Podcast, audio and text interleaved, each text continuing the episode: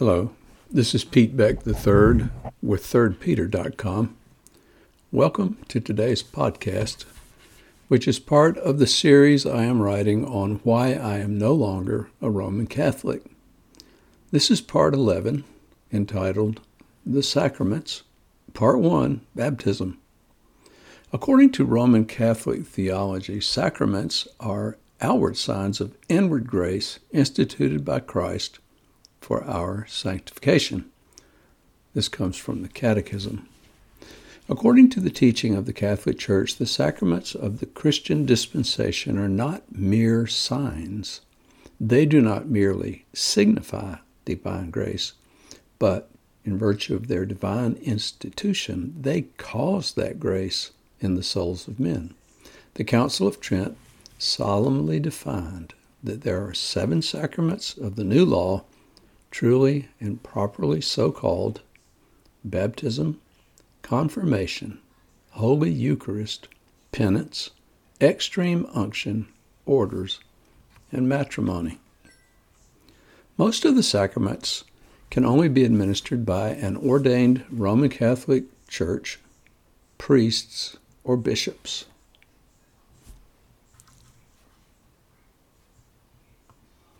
There is still controversy in the Roman Catholic Church about how sacraments confer grace, but it is accepted that they do. In this article, I will examine two of the sacraments baptism and the Holy Communion or the Eucharist.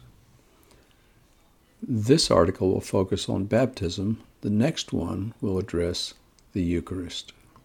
Water baptism is the gateway into membership in the Roman Catholic Church. The Church practices infant baptism to remove the stain of original sin. It was believed that infants who die without being water baptized could not go to heaven, but went to a kind of halfway station called limbo. But that doctrine has been officially abandoned as of 1992 when the term was removed from the Catechism. This instability regarding doctrine will always happen when the Bible is not the basis for truth. According to Roman Catholic Church doctrine, water baptism accomplishes five things.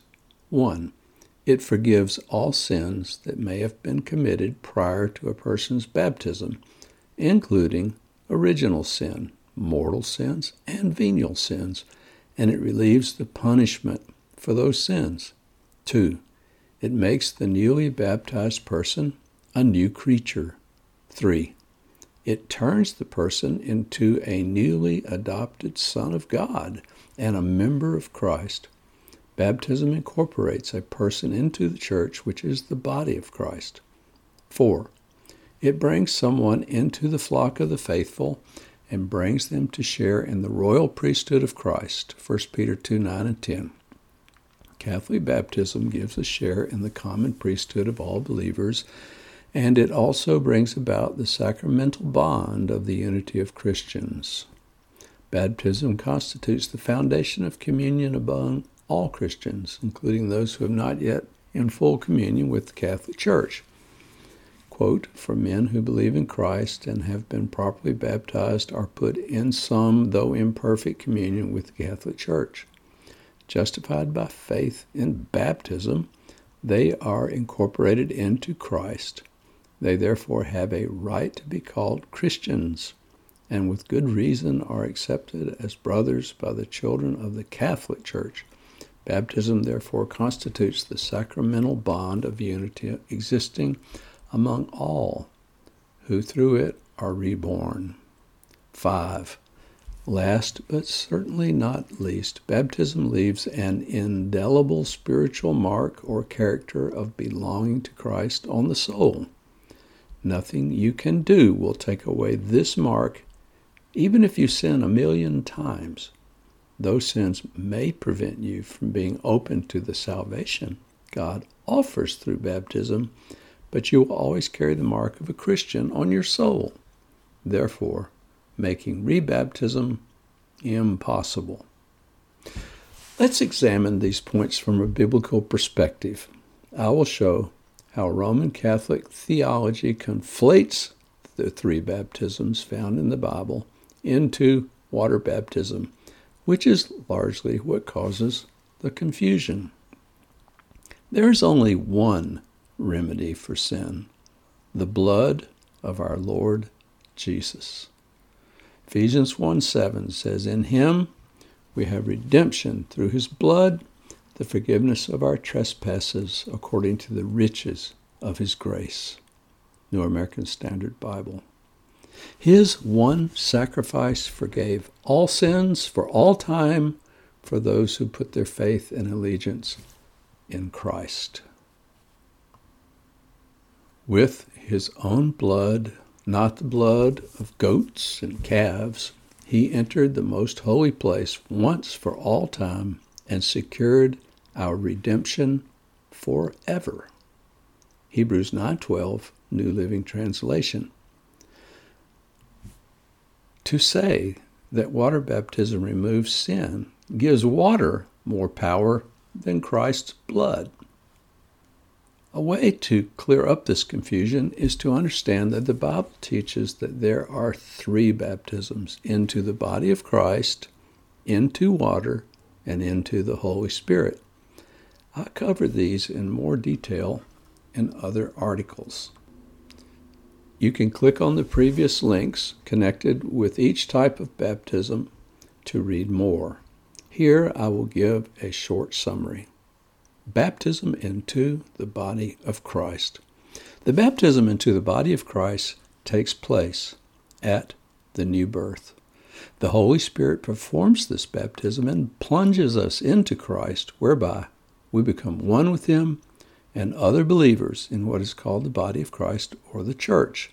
1 Corinthians 12 13 says, For by one Spirit we were all baptized into one body whether Jews or Greeks, whether slaves or free, and we were all made to drink of the one Spirit. New American Standard Bible. This baptism is what saves us. Our sins are forgiven. We are made right with God and given eternal life via the indwelling Holy Spirit. It is an invisible baptism done by the Spirit. The medium is Christ and the evidence is a changed life. This baptism makes us new creatures in Christ. When a person becomes a Christian or is born again and baptized into the body of Christ, God seals us with his Holy Spirit. Ephesians 1 13 and 14 says, In him you also, after listening to the message of truth, the gospel of your salvation, having also believed, you were sealed in him with the Holy Spirit of promise, who is given as a pledge of our inheritance with a view to the redemption of God's own possession to the praise of his glory. New American Standard Bible. This seal is a permanent mark identifying us as belonging to Christ. Water baptism does not do this but the new birth does. We are sealed because Christ purchased us with his own blood. Acts 20 28 says, Be on guard for yourselves and for all the flock, among which the Holy Spirit has made you overseers to shepherd the church of God which he purchased with his own blood. And 1 Corinthians 6:20 says you have been bought with a price.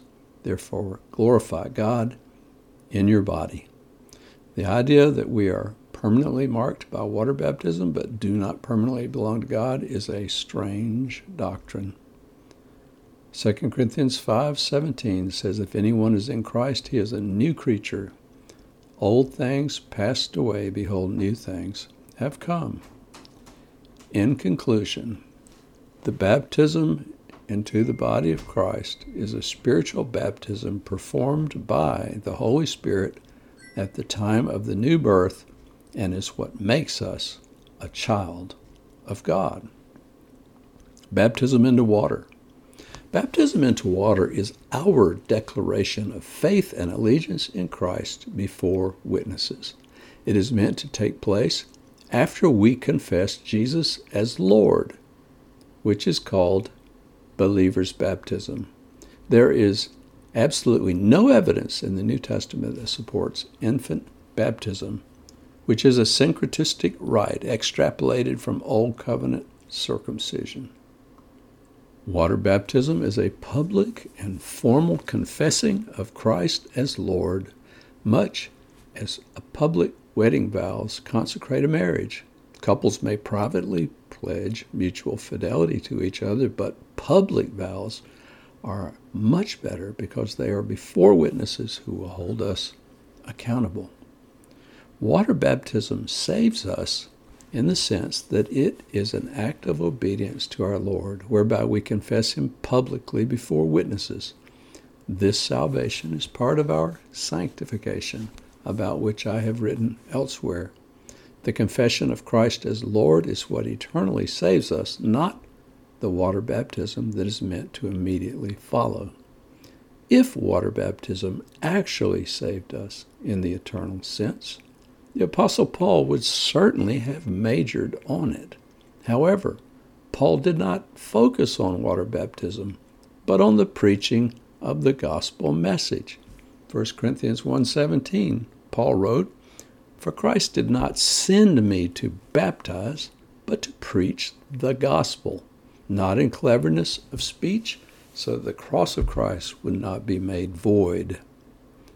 Water baptism is an important act of obedience, but not the source of forgiveness or eternal life.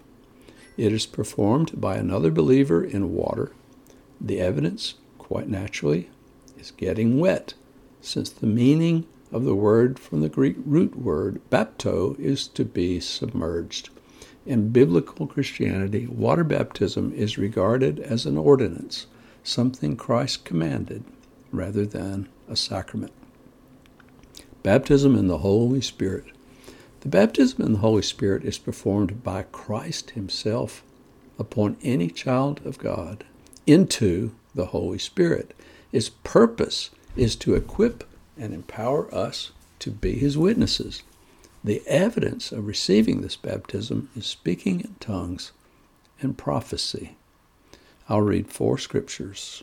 Luke 3:16 John answered and said to them all, As for me, I baptize you with water, but one is coming who is mightier than I, and I am not fit to untie the thong of his sandals. He will baptize you with the Holy Spirit and fire.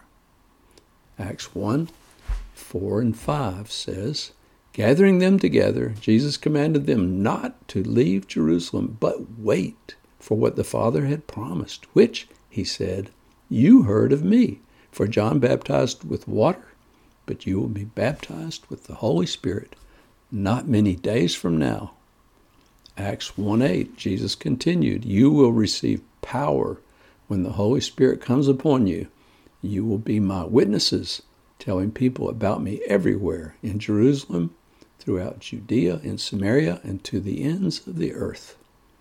And finally, Acts 10 45 and 47. This is when Peter preached to the Gentile believers at Cornelius' home and later recounted and said all the circumcised believers who came with Peter were amazed because the gift of the Holy Spirit had been poured out on the Gentiles also, for they were hearing them speak with tongues and exalting God. And then Peter answered, Surely no one can refuse the water for these to be baptized who have received the Holy Spirit, just as we did, can he? When one comes to an understanding of the three baptism, it clears up much of the confusion associated with trying to make water baptism actually save us in the eternal sense. The Roman Catholic Church doctrine that water baptism clears away all sin led some to delay receiving it until just before death in order to enter heaven with a clean slate. This doctrine flies in the face of the Bible's teaching that Christ's one sacrifice provided forgiveness once and for all. Justification declares that we are not guilty before God, having received Christ's very own righteousness as a free gift. By attempting to make water baptism more than it really is, it shifts the focus from faith in Christ to the act of receiving the sacrament. It also makes people dependent upon the church for salvation instead of upon our Lord directly. This is a recurrent problem with Roman Catholic Church theology. It tends to keep people permanently in bondage to extra or non-biblical doctrines of men or demons 1 timothy 4.1 the lord came to set people free and i close with luke 4.18 where jesus said the spirit of the lord is upon me for he has anointed me to bring good news to the poor he has sent me to proclaim that captives will be released that the blind will see and that the oppressed will be set free. Thank you for listening.